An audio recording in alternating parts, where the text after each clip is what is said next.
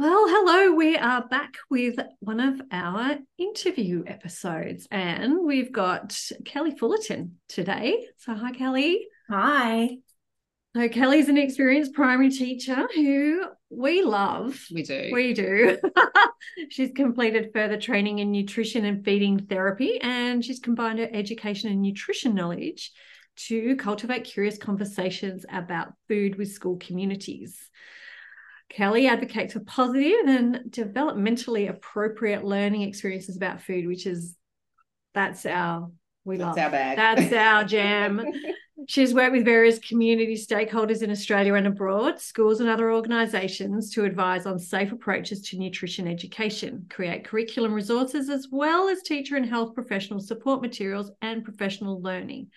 Kelly currently works as a physical education teacher in Melbourne's North.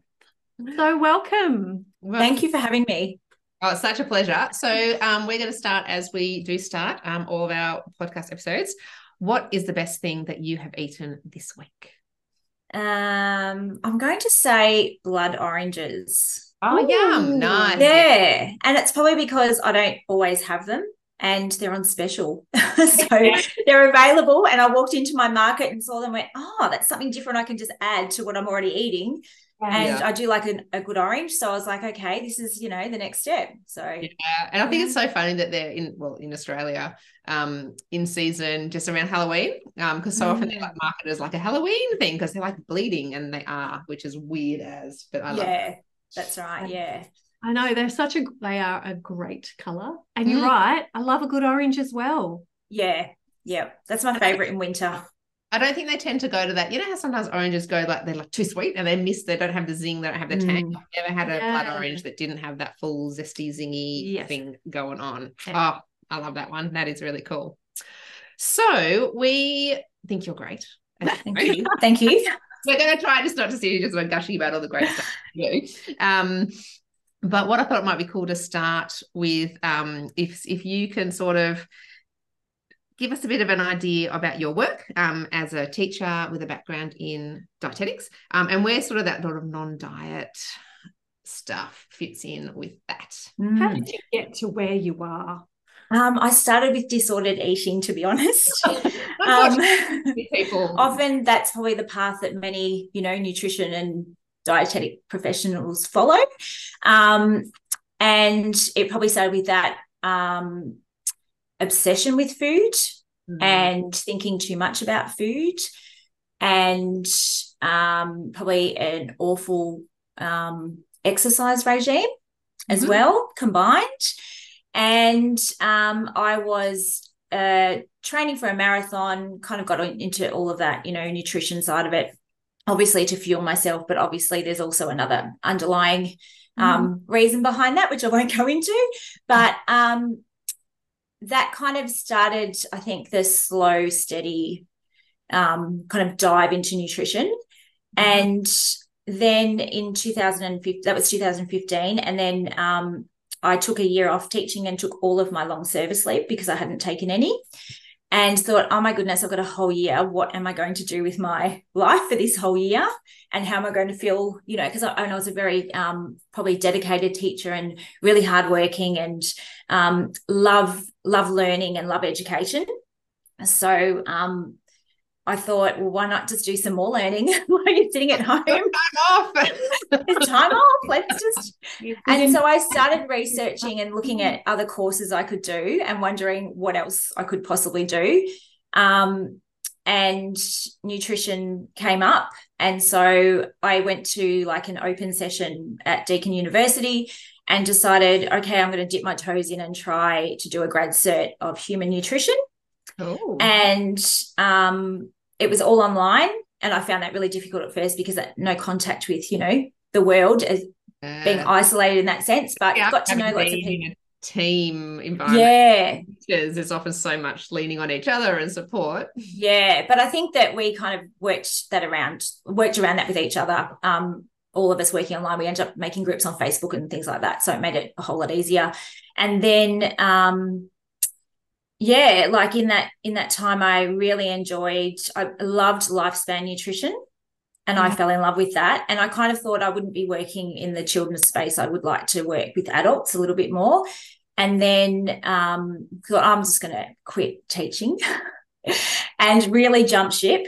And then thought I'll just do emergency teaching and try and start a business and see where I go with it. And I was pretty lucky to um, early enough, kind of probably the end of my grad cert in 2016 I think I got added, or a friend recommended the mindful dietitian page on Facebook, wow. and the whole non diet non diet space kind of thing. And once I dived into that and started learning a bit more about that, I was very conflicted because coming from food rule, food based, you know, rules. Um, yeah, it was very difficult. And somehow I think I had enough skills within myself to kind of unpack that and work through it and yeah, right. Not just detangle myself from it. Mm. Yeah, it took a long time, a long time. Um, and then uh, towards the end of 2016, my school that I was working with asked me to come in and do some stuff with kids. So the big eye opener was when I went into um, one of the grades, I think it was a grade four classroom, and took in a whole lot of food and talked about it and must have talked about grainy breads being good for your body. And as I was walking out of the classroom after I packed up, this little boy approached me and said, Do I have to eat that bread? Oh. And I oh. was like, oh, well, if you want to, you can. But, you know, if you want to try it, get mum or dad to try and buy it. But is that the one I really have to eat all the time? And he was really distressed by what mm. I, what he thought I said, or what yeah. I might have actually said. I don't even know really. But I perceived it as, oh, why doesn't he get what I said? Like, why doesn't he understand what I said? That just doesn't make any sense to me. And I think walking away from that situation and really reflecting on that was like, okay, so how do I present this information and what do I need to do to get kids to understand to have a healthy diet? So it was still that kind of get kids yeah, to understand that, you know, make um, yeah, make those healthy choices and influence their parents and and that kind of thing. And then um, just started slowly thinking back or diving into the um, the child development space because mm. when I was when I did my teaching degree, I majored in um, psychology. And so we had a whole unit on um, child development and psychology. So I loved that space and always thought that I'd probably go into psychology as well at some point as an off branch of teaching. Um, and then just dived back into that area and just started doing more reading and then trying to find nutrition education research that matched it and found so much um, online that I could sort of grasp some things and then connect them to the curriculum knowledge that I had and my training and sort of combined and meshed it all together. And um, and I think I've kind of unpacked my journey um, like openly online so people can see my journey as well you know over time how i have changed from being obsessed about the food that i'm eating and promoting that to let's not worry about the food that i'm eating and everybody else is eating let's look at how we can um, curate our food environment and um, embrace food literacy in different ways. Yeah, cool. Yeah. I really like how you talk about um, development, developmentally appropriate um, learning experiences because I'm always quite, and I'm sure there's amazing stuff happening, um, but I'm always quite shocked when we're going to pick on primary teachers because my husband's a primary teacher, um, and when people who I'm sure taught developmental stages and about, con- about concrete thinking. Piaget, yeah, Vygotsky, yeah. what age you have to be before you can sort of be thinking like into the future and all that sort of mm. stuff, and then teach nutrition, teach and teach everything else with that understanding. Teach mm. everything else with that sort of understanding of what's developmentally appropriate, and then once it comes to nutrition of food, all of a sudden these abstract concepts and black and white thinking and all this sort of values stuff gets taught as fact. And it's just like, understand. Um, so you obviously had an inkling mm. pretty early on when you were sort of trying to bring the nutrition and the developmental stages stuff together. But why do you think it is that um, it's really easy to forget about developmental stages when we're talking about nutrition? I think that because the professional learning that we're delivered in schools is very much around literacy and numeracy, and especially literacy, that's the big push, and that's where the funding goes. So um, I think that the health component is might be left to just the the one PE teacher or the health teacher, um, or the teacher that has that passion to go off and then research that and then trying to bring that into a, a classroom or into a, a, school, you know, and change policy is really, really challenging. Um, I just don't think there's enough um, emphasis on it out there. Right. So you've got these outcomes you've got to meet, you've got to teach this sort of stuff. And so mm. what is is I guess seems easy on the surface with limited yeah. time, we'll do that, forgetting, hang on a minute. yeah. and, and I counting cubes of sugar and putting a picture up of how much sugar's in this is really going to be quite disconnected for the kids. Yeah. And I think that um, our kind of policy development in health has always been this very top down approach just tell people and give them knowledge and then they'll just change yeah. their behavior. Because that's going to work eh you know? Do better they'll do better. Just yeah. repeat it in the perfect environment. and louder. Yeah. Yeah that's right. So i think that um yeah okay. So yeah, that's that- really impeded people's learning in that sense yeah, gotcha so that's yeah. sort of not connecting and i think this happens in dietetics all the time like it's just been too long um of the field of dietetics not talking to the field of psychology mm-hmm. like and so there's so much we know about human behavior and behavior change but and forgetting that eating is behavior mm. not just information and science like dietetics sitting in science psychology over here and i guess education is its own thing again yeah i think that that multidisciplinary approach is probably the most powerful. And um, some areas have got on board with that um, in some schools and some haven't. So um, i'm really lucky with my school. We have two speechies on oh. site as well. So we have lots of conversations. We have um, learning diversity leaders, we have um, mental health wellbeing, you know, support staff. Um, we have a community hub, so we have um, lots of services that we we talk about and we utilize to try and support the community. So I think that schools need to be a hub like that. They need to have an on-site psych, an on-site speechy, an OT. You know, we we do have contact with OTs as well. So yeah, bring it all together and have like we've got to have these really um, robust conversations.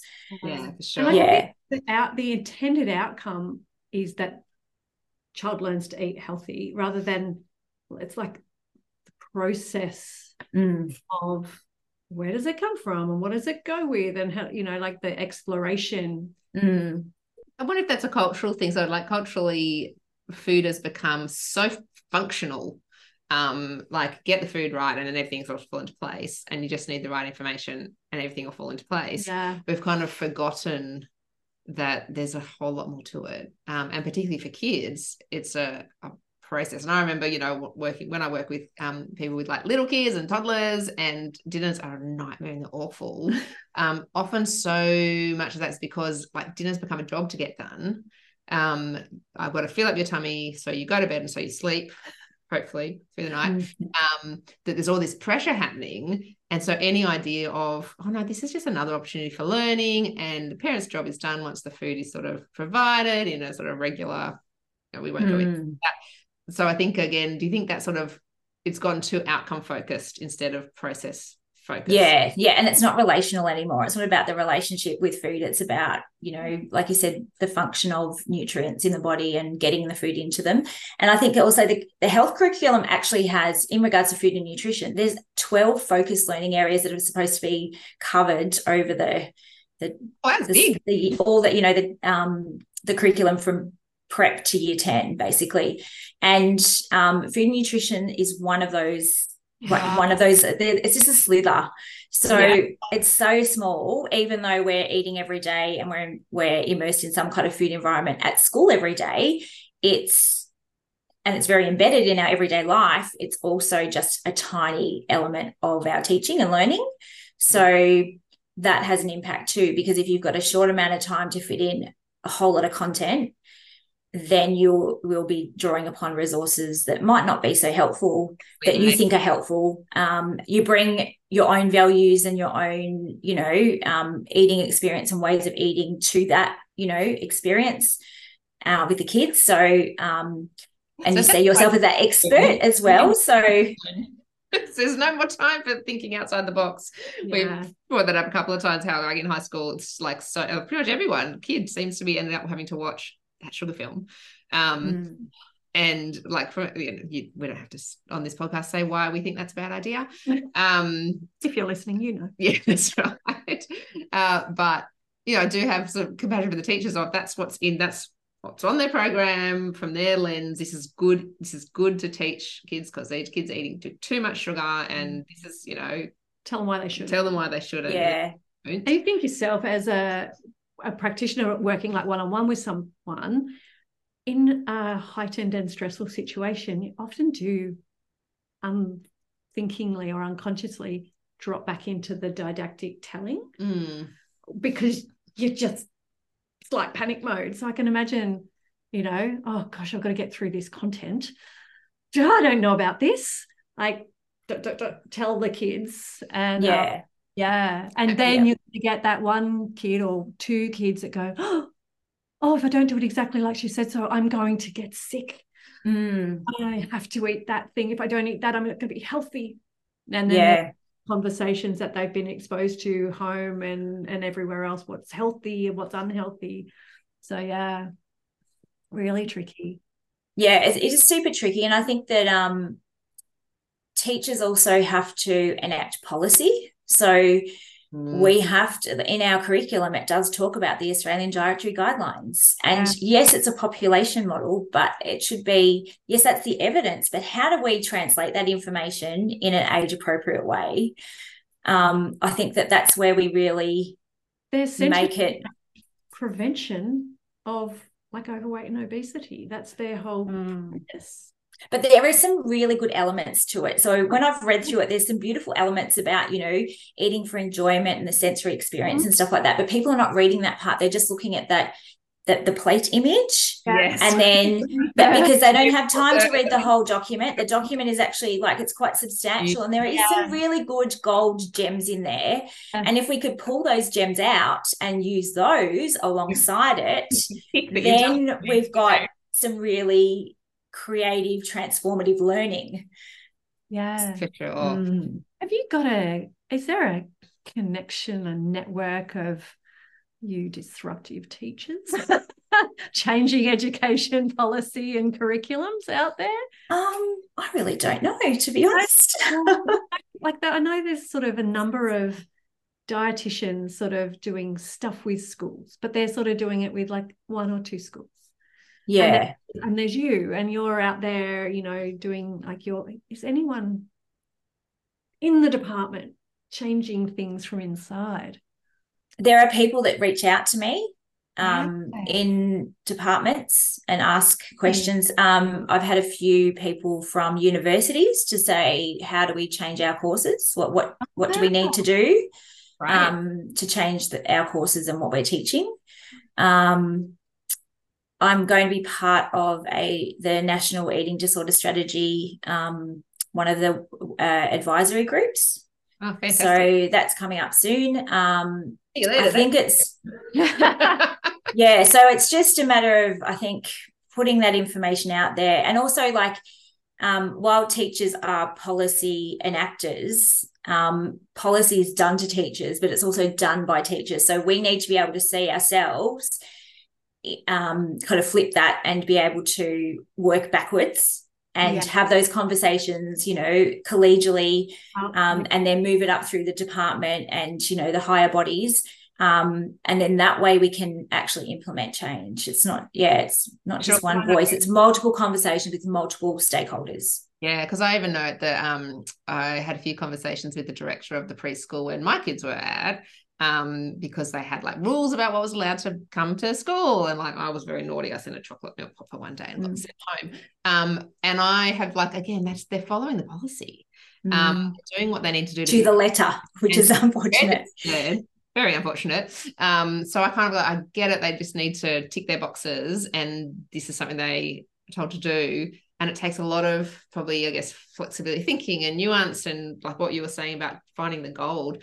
Like there probably are better ways to do it than here's your worksheet, color in the good foods with a tick, and do a big cross on the bad foods Mm. stuff that ended up coming and home. I don't I don't think people realize the underlying shame and guilt that comes from those things. They think that they're doing a really good thing. And like I thought I was doing a really good thing back when I started. Um, and I really, to be honest, thinking back in my whole teaching career, I've only got one vivid memory of doing food education. right. And that's in 28 years of teaching as well. Like I remember, I think I had a grade three, four class because I I can visualize the classroom for some reason. And we were doing, um, I might have done the good old healthy pyramid. We might have cut up a whole lot of stuff and stuck it into it. Um, but that's my only memory of it. But I really can't remember what I taught in that at all. It might, we might have just looked at the digestive system or something and how food, you know, goes through and digests. But Instead um, of Harold to yeah, yeah. Do you have that in Victoria? Do you have healthy yes, we do have Harold. Yeah. Oh, dear, we don't call him healthy. Yeah, yeah. I've had teachers challenge um, because of teachers have worked with me. Mm. Um, when Harold has come in, they've um, kind of just said, "Oh, we don't talk about food like that, or we don't teach it that way." So um, at least we've got other people planting that seed as well. I think it's a lot of seed planting and seeing where it sprouts. Absolutely. I had a really bit of a good news story this week. Um, my sister-in-law, don't think she'll mind me telling you this. She sent me a photo of um something that come home from her little boy's um preschool, and the top was all bodies are good bodies. And then they had to draw a picture of themselves and then have to write, I love my. And he'd written arms and he'd drawn this little picture of himself with his arms. And I was just like, oh, that's, beautiful. so nice. Because, you know, particularly when you're used to things coming home, which, you know, Mm. my kids certainly had the tick the Yes. tick the good food, cross the bad food kind of worksheet coming home and going, oh, you've been teaching my children what? Um, I was just like, oh, that's really nice. And I think all bodies are good bodies is is like I guess it's very much a phrase that we hear a lot in the non-diet spaces. So I'm like, someone's heard that somewhere. Um, and this little worksheet was very nice. That was a very cute drawing. and it was a very cute. Drawing. Slightly, slightly Mr. Tickle type art. yeah. Oh yes, yeah, yeah. I love it when kids do stuff like that because it's just it really empowers them. Mm. And Yeah. that's sort of how they start out. It's how they think. Like I'm, I've got three kids, and I, you know, that that how excited they are by themselves when they're really little, and they're just amazed Yeah. at When they learn that they can oh, they can hold or let go of something, Yeah. like, what? That's that's my hand. they're amazed by them, and then they like just like look at themselves, you know, in the mirror, and they're just so in love with their reflection. You're like, oh, long may this last. Oh and my there's that beautiful little song. Um, I have to find it and pop it in the show notes. That I love my body. Oh, yes. my- something to my toes. Oh, it's so cute. Yes. my eyes, my mouth, Mother my nose. Mother Moon or something. Mother Moon, maybe it. Mama Moon, Okay. Like if kids can have this little. I ditty. love my something when I look into the mirror. It's You'll note so that I'm not singing. I'm the of the stand at the back and just mouth the words. Anyway, There's always a few of those. like I've heard, you know, like yeah, it's sort of being sung in preschools and like widening out that like if that can be the internal voice that kids have, which is that oh, it's actually okay to just think your body's amazing for what it does and for that to stick with them. Like it's just the cutest thing. Um, I think those spontaneous, just reflecting on just those spontaneous conversations that I probably have with students, probably the most powerful that I walk away from. Like just last week, we were doing a gardening activity and I had my grade one twos and we, I had to take them outside to pick the broad beans. And so they were in the front of the school. So as you drive in, there's a big veggie garden. So you can actually just drive in, pick some veggies, throw them in your car and take them home. And the um, children that I was working with, I was trying to show them how to pick it because they got very keen just to rip them off and rip the whole branch with it, kind of thing. I'm like, no, no, no, we've got to like get down to the bottom. It's got to be about this size, and we're going to twist it and pull it off, you know. Um, and here's the bucket. We'll put it in the bucket, and like, but there's no mice. They're camouflage. You've got to actually go through the bush, and we've actually got to get into the bushes. And we were actually we're in the garden through the bushes, working through and finding them. And just their conversation was like, it was just beautiful. They're like, oh, they smell so beautiful. Can we eat one? I'm like, we're going to eat one later. We're not going to eat them now because we'll start eating them. and We won't get any back into the the class. So we'll share them later on. But um, yeah, just those little things, like just spontaneous moments. A little boy yesterday came up to me and wanted me to smell a dip that he had but he he just basically just shoved it under my my nose and I was talking to someone else and I kind of went oh what's that? What are you doing? I said you need to ask for permission. You can't just throw something under somebody's nose. I'm just saying I don't like that you know? And I said well what is it? And he's like you know it's chutney. And I'm like oh it doesn't look like chutney.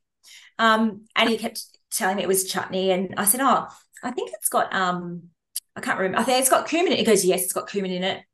I'm like, and I'm like, okay, um, I don't know what else. And then he told me what it was, but um, just those little conversations and um, just Let giving them them. excited by food and That's right. Yeah, yeah.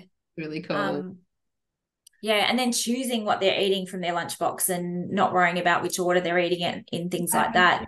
Our kids love having a picnic on the floor, like in the classroom. They put everything, roll everything out, and they just grab whatever they want to eat. So, um, so what do you think it is and i don't know if it's an inherently to like teacher thing so what do you think it is that has led to that sort of lunchbox policing or teachers feeling that it is their responsibility? I think again They they're really well intentioned. Yeah. their responsibility to be telling kids what order to eat things in or that they shouldn't be eating something that's literally in their lunchbox. Like the parents Mm. are saying that's fine i put it in the lunchbox. What, what like again is it that they're feeling their policy they're feeling pressure that they should be doing it? Are parents asking them to do it? Some parents and other parents going get your nose out of my kids no like it's a bit of a mess yeah, what what yeah what's I- going on feeling that responsibility to, to do that I think that it's probably a combination of pressure from parents Mhm. expecting that their children finish everything in the lunchbox. Um, that's really often on the teachers' end, that's pretty challenging because they'll often get that. Um, why, why is my child eating? Um, and I think that that's there's a combination of reasons for that. Number one is they don't want to eat because they want to go and play. That's the most important thing in their life. their friends are playing outside. Yeah. So, um, yeah, and uh, maybe the timing of our lunch, like our lunch hours, are completely out of whack. So we need we should flip the play first, then eat. Uh-huh. Um, right. we yeah, heavy work on the body will calm them and help them engage their senses a bit better to eat. So they'll be ready to eat when they've after they've been running around doing heavy work on their body. So um, yeah, and it yeah, and also I a school that I went um did an incursion at actually were telling me about they used to have it before and then they changed it over to um, eating after after they played. And they said it stopped a lot of our injuries on the yard so kids like hurting themselves and things like that. Um and complaints and and you know tattletales at the end of playtime and all the problems that happen because sometimes our playtimes are a little bit too long as well so um sometimes there's a happy point. You kind of go in that last five minutes, we've got to be watching out for all of these kinds of behaviors and, and how do we transition the kids back into the classroom in the safest and um, easiest way so that we don't have conflict because that's where it happens. Like they get they get tired and Yeah. they're done with each other, and then as we go back in the classroom, we're dealing with all the problems. You know, I was just thinking, like, oh, how would you get the kids from playing back to sitting to eat? I'm like, I just sit with a bell. that's right. And they do. They just Yeah, come in and they sit. yeah. there. Yeah, that's right. the way that you get back up, let's go. Yeah. lunch. Like, hang on a minute, it's not that hard. I was like, it'd be really hard to like get them all back. I'm like, no, you just ring the bell. That's yeah, and expectation. yeah and also there's things like there's factors like um kids will like we, some schools will have rules about which areas you can eat and where you can't eat. And well if they want to play in the area where they can't eat they're not going to bring their food with them.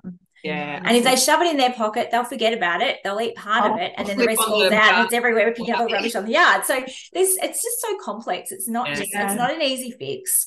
And, And i think in boundaries. So I don't know like a um a school where they used to do sort of a um separated areas and sit down for I think it was 10 minutes at the beginning of of lunch was sit down and eating time. You didn't have to eat, but this was sitting down. I was like, this is this was, was so good for my kids who yeah, they just would run around.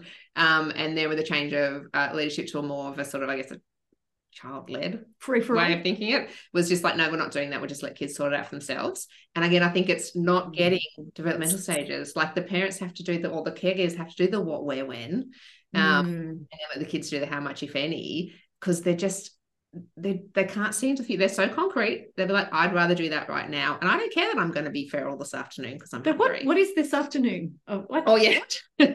so I think that's the other thing of like people often feel like they don't want to sort of impose structures on kids, but that's what they need. mm. Um, but again, I'm thinking about some of my the kids I've worked with who have really low appetites, possibly like you know ADHD medication or something like that. Um, where if they do have that 10 minutes and then they have their up and go or whatever, the one little thing they'll get through and then run around for 40 minutes, it's burned off before they go back into the classroom. So it would be yeah better for them to flip it. Um, because then when they are sitting in classroom, they're not realizing that they're starving hungry because they're Yeah. And the diversity we have in classrooms, like you said, students with, you know, whether they've got trauma, whether they've got a disability, whether they've, you know, got a sensory processing issue, all of those things, all of those factors come into play. And I think on the teacher's part, um, the whole lunchbox policing as well has come from like care and nurturing, oh, but yeah. in the sense of their own values and their own generalizations and things that they might have read, like, oh, well, if kids are eating all of this stuff, they're not going to learn. Mm. And oh, yeah. um, this, so, sugar yeah so and we you know we we have the the um we can look in the lunchbox and see what they've got. So you know we see all the food. So and then you you can make those generalizations and then associate them with the behavior of that child you yes. know and disregard all the other things that are happening in that child's life you know um, um and put it down to well if they change their diet it's going to fix everything. So i, I think it's yeah at a school and getting a bit of pushback on the like if it's in the lunchbox, the parents have thought it's okay, and so you know let's not please let's do like the what where when and let the kids decide on that. A lot a lot of pushback um, from a couple of staff members, um, but then afterwards, a summer account who had a child with a disability said, "Thank you so much. Um, we had so many problems because we'd have to put this really high energy stuff in my daughter's um, thing because she was really struggling with." Um, maintaining her growth and, and, eating enough, and we just got so much judgment for it. Um, mm. And it's like we've just got to teachers can't know everything.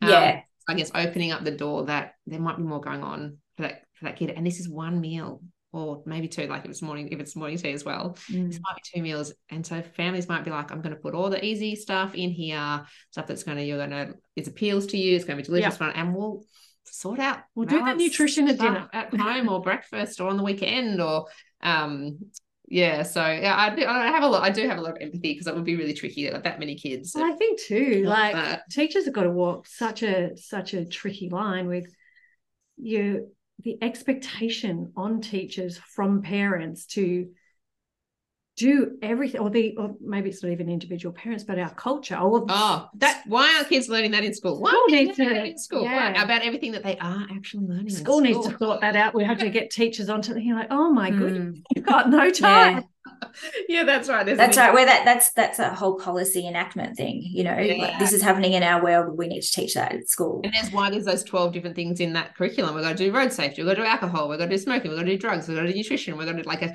yeah. all the problems well every and i think it's because every, every not everyone but the majority of kids go to school and so it feels like from a policy point of view this is where we get them yeah um, what's going at home this is where we can get them mm. um, but unfortunately it probably has limited impact when all that stuff is probably like giving nutrition education at a hospital bedside. Yeah.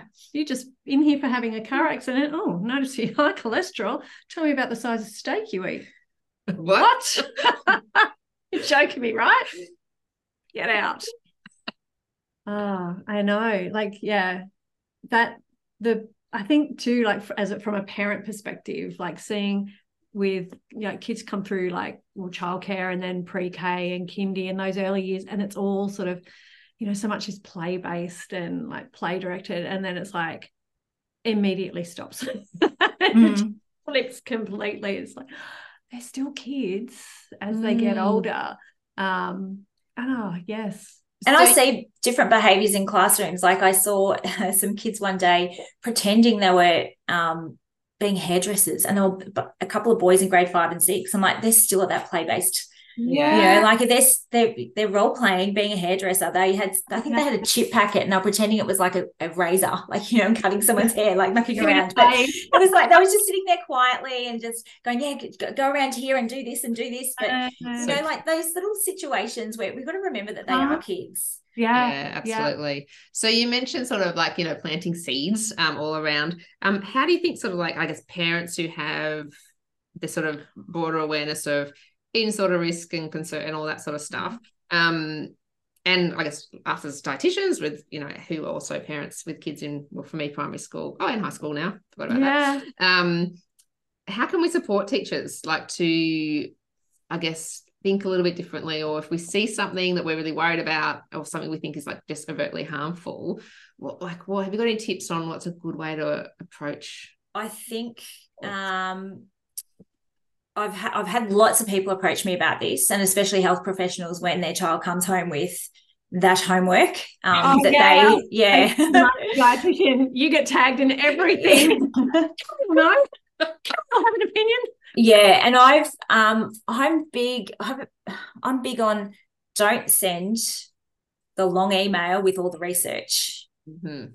make an appointment and have a face-to-face conversation if you can I think there's so much more power in that. Um, don't go the generic online letter that you find that says, you know, my child, you know, needs to learn about food and, um, in a safe and positive way. That people don't know what that means. They have no idea what that means. Yes. So I think that we need to be having these conversations and saying, oh, so um, what is actually happening? Like, how are they learning about this?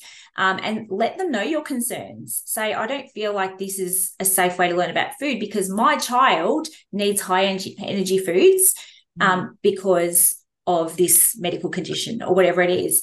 Um, yeah, I think you have to, you really have to advocate and go in with an open mind and don't go in with the research and telling them what they should be teaching because we have to follow policy, we have to follow curriculum. Um, I think, yeah, supporting teachers is probably most important in Yeah, that right. um, because they only know what they know. Yeah. And um, yeah, and like sometimes it's the, the first Google search for us. Like it just depends on we're limited with time. If we're teaching a, you know, we're teaching, especially in um, the primary classroom, you're teaching all subjects. Yeah. So you're not just teaching just literacy and maths, you're teaching all subjects. So you've got to you're a generalist. So you've got to go into lots of different content and and know it and you know and really understand it. So um, I think it's yeah, these careful, considered conversations are probably more powerful than anything else.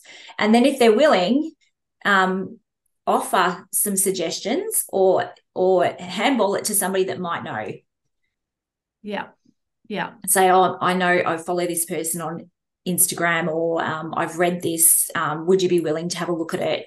You know, I think we have to be really careful because the pressure on teachers now, um, in a teacher shortage as well, and curriculum is ever evolving as well. So if there are problems in the curriculum, as teachers, we can be change makers in that. If things aren't working, we can have those conversations with um, our departments and things like that to hopefully en- enact change and, and change things eventually. Not that it will change straight away, but I think, um, yeah, it's got to be these multiple level kind of conversations and curiosity. Um, getting teachers to understand that there is a risk sometimes with what we're teaching. yeah. Um, and there's also some really good positive outcomes about with what we're teaching as well. So it's not just like we're we're always creating some kind of harm. Um, we have to have teachers' backs, basically. Uh, it's a hard job. It's Oh. Sure. my my my grandmother was a teacher and and she loved it loved it. And i think as, in this day and age she would she would be horrified i think at the the disempowerment um or the how how bossed around teachers are by everyone. Everyone thinks they know. Mm. I, I just yeah absolutely champion effort doing this job. Yeah, and even conversations with school leadership, like even um, asking to have a meeting with the wellbeing coordinator and, and letting them know your concerns because then that way it's going to initiate a conversation maybe with leadership in the school. So we've just got to think about different ways of going about it and be gentle and be um, kind. Yeah because it's a tough it's a it's a tough road like in in the classroom with multiple personalities and multiple needs and trying to feel, fulfill those needs as best you can. So um, we've got to back teachers and we have to um, back ourselves as well Nice. Yeah. So we've sort of been asking as we get towards the end of our um time. One of the last questions we're sort of asking people is like, what's your hope for the future? And I totally just ripped this off and stole it from Colette Smart's podcast that I was on. that is the best. I love that question. So Colette, thank you. We'll have you on sometime soon. Um, so I guess what's your I guess hope for um protective nutrition education or for the where where things could go um with nutrition education in schools? um, I think we have to shift the focus to more about enjoyment of food and navigating our food environment and maybe ask ourselves more questions um, and think about what are more meaningful ways that we can think about food and nutrition education. Um, I think we have to apply our knowledge to real world real world contexts. So things like um, how is my gut like a garden? You know rather than let's look at the the gut microbiome and what it does and all the nutrients we have to have to get that you know? Um, yeah. kind of reverse it a little bit you know? Going in, a, in a different way. So ask those questions and get really curious. Um, it could be things like you know how has technology enhanced enhanced nutrition um, we my school did a, a whole unit um, maybe two years ago and they used that um, back in time for dinner. And oh. they, they they had to look at um, the different utensils that they used and how they you know helped people in that day and age. So then they were actually like implicitly looking at food as well. So because the whole guise of it was about food but they mm-hmm. were looking at technology. So um, it's been really clever and about how we go about things. Yeah creative. Yeah thinking outside the box a little bit. So given that you help people with that where can people find resources and where can they find you um, to help them get a bit more creative about their nutrition education Okay, they can find me um, at the Curious Nutritionist on Instagram and Facebook. Um, my website is just the, uh, thecuriousnutritionist.com.au. Um, resources, I highly recommend the Butterfly Foundation Butterfly Body Bright. Yep. That is really well researched and supported by fabulous teacher resources um, and lessons that go with that as well. Um, and phenomenom.com.au has excellent um, food education, food literacy resources. Um, I'm trying to think of any others that I know of. There's probably there's another one called TastEd. It's based in the UK. They do have some resources on their website. Um, and there's another one, I can't think of what it's called now. Maybe I think it's Taste and Learn by CSIRO, but it's quite, um, it's all about exploring food and using that sensory approach as well. It does have a, like a little suite of professional development that goes with it too. Cool. And I think that I think that's all free. Yeah, beautiful. So, all, all, those in our yep. show notes, people can find them, um, and hopefully we'll find you, and um, we can all sort of work together to try to just make it a little bit safer, safer, um, but also more fun, right? Oh, exactly right. Yeah. Yeah, because like, yeah, the focus food fun. It's a, it ends up being a bit miserable and boring, doesn't it? It does. Yeah, yeah, it definitely does. Yeah, right.